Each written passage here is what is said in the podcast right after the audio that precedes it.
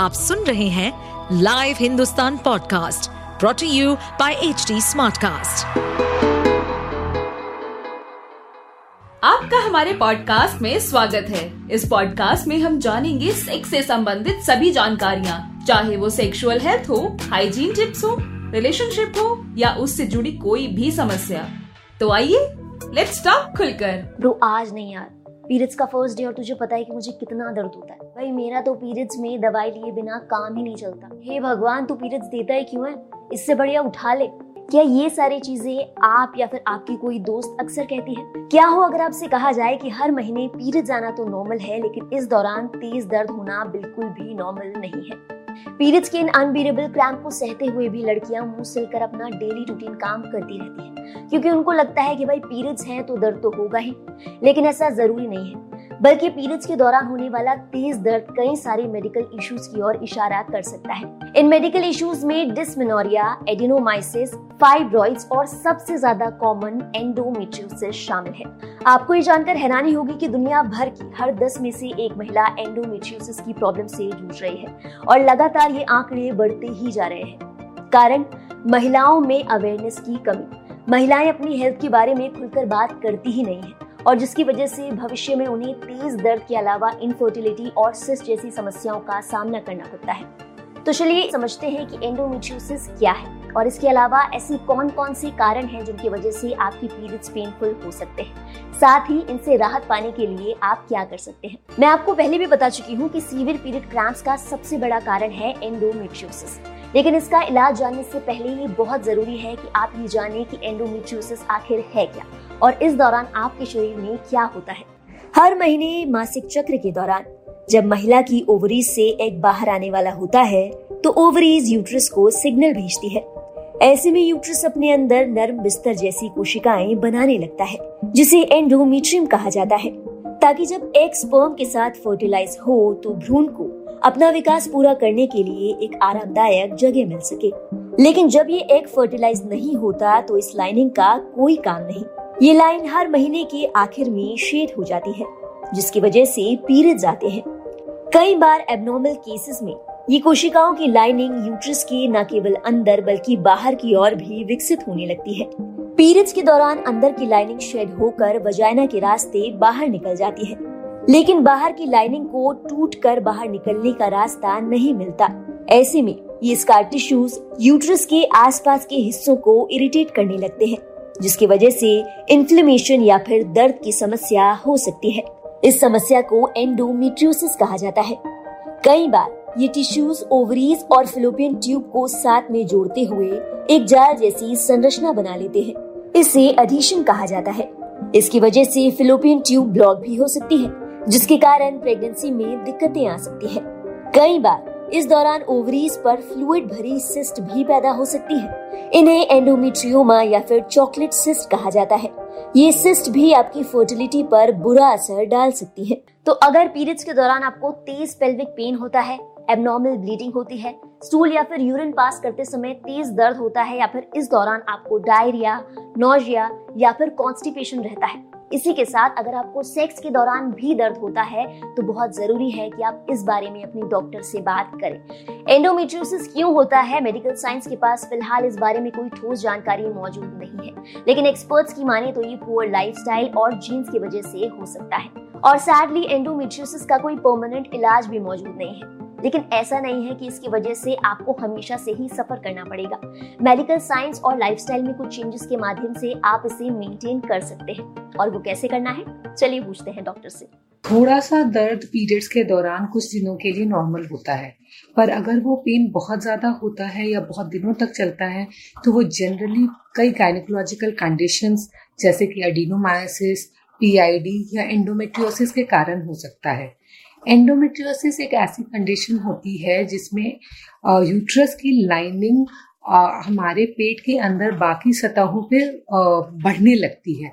जिसकी वजह से शुरू में तो पीरियड्स में दर्द ज़्यादा रहता है लेकिन बाद में काफ़ी दिक्कतें आ सकती हैं जैसे इनफर्टिलिटी हो जाती है आ, किसी लेडी को माँ बनने में दिक्कत हो सकती है उसके अंदर काफ़ी अडेशंस हो जाते हैं जिसकी वजह से उनको पेशाब की और आ, खाने पीने की भी दिक्कत हो सकती है। एंडोमेट्रियोसिस काफ़ी प्रोग्रेसिव डिसीज है लेकिन इसको रोकने के लिए या इसको काबू में लाने के लिए हमारे पास काफ़ी मेडिकल मेथड्स हैं। जैसे हम टैबलेट्स ले सकते हैं जो कि हार्मोनल पिल्स होती हैं, जो लाइनिंग को रोक के रखती है।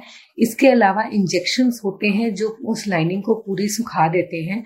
और कई बार जब बहुत ज़्यादा एंडोमेट्रियल लेजन्स बहुत ज़्यादा बढ़े हुए होते हैं तो सर्जरी का भी ऑप्शन होता है, जिसमें लैप्रोस्कोपिकली मतलब दूरबीन के द्वारा जाके लाइनिंग को थोड़ा सा एब्लेट कर दिया जाता है, जिससे कि लाइनिंग अपनी जगह पे स्थिर हो जाती है। लेकिन अगर इसका ट्रीटमेंट ना किया जाए तो ये डिसीज बढ़ते जाता है और जैसे कि मैंने बताया, काफ़ी कंडीशन कॉज करता है। इसीलिए महिलाओं को ये मेरी सलाह है कि अगर उनको पीरियड्स में ज़्यादा पेन होता है तो उसे बिल्कुल भी इग्नोर ना करें और जल्द से जल्द जाके अपने गायनकोलॉजिस्ट को दिखाएँ और अगर कोई ऐसी कंडीशन है तो उसको, उसका जल्द से जल्द ट्रीटमेंट कराएँ। और आखिर में सबसे इम्पोर्टेंट बात बहुत से लोग ये कहते हैं कि शादी या फिर बच्चे के बाद पीरियड्स पेन नॉर्मल हो जाते हैं, लेकिन ऐसा कुछ भी नहीं होता। अगर ये एंडोमेट्रियोसिस की वजह से है तो एंडोमेट्रियोसिस उस समय आपको परेशान नहीं करेगा जब आपको पीरियड्स नहीं आ रहे इसे ऐसे समझिए।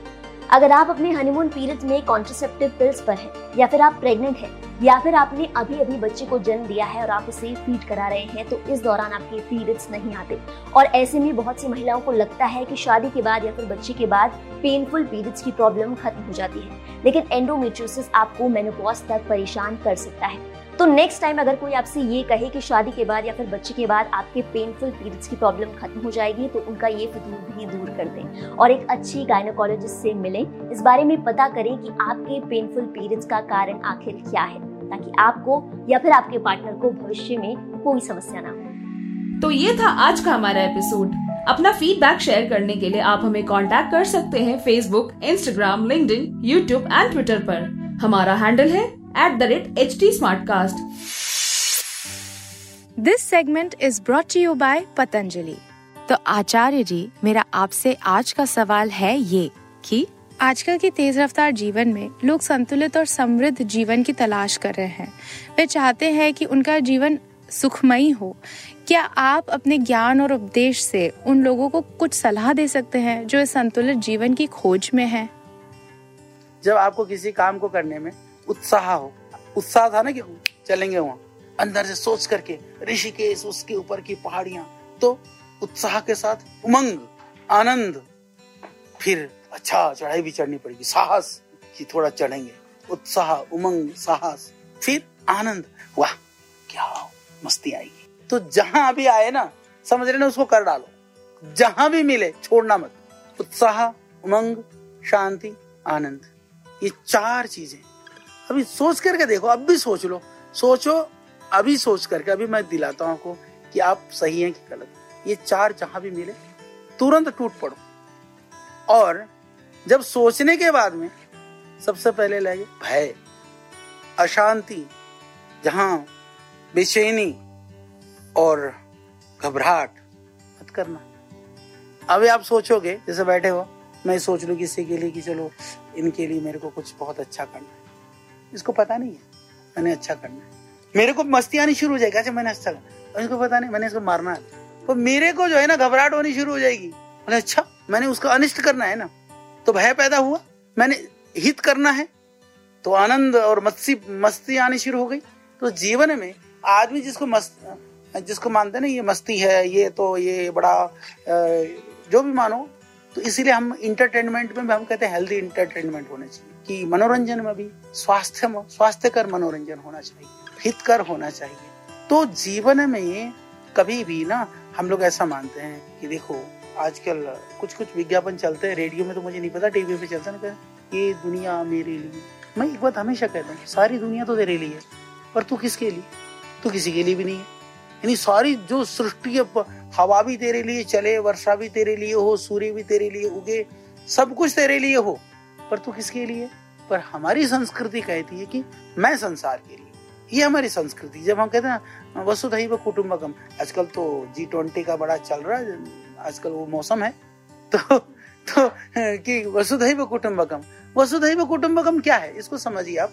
वस्तुतः, वसुधैव कुटुंबकम मेरी रेस्पॉन्सिबिलिटी पूरी होल जो यूनिवर्स है पूरी जो दुनिया है वो मेरी ज़िम्मेदारी अगर आपको आचार्य बालकृष्ण से की गई ये बातचीत इंटरेस्टिंग लगी हो तो पतंजलि वेलनेस पॉडकास्ट को सुने ऑन एच टी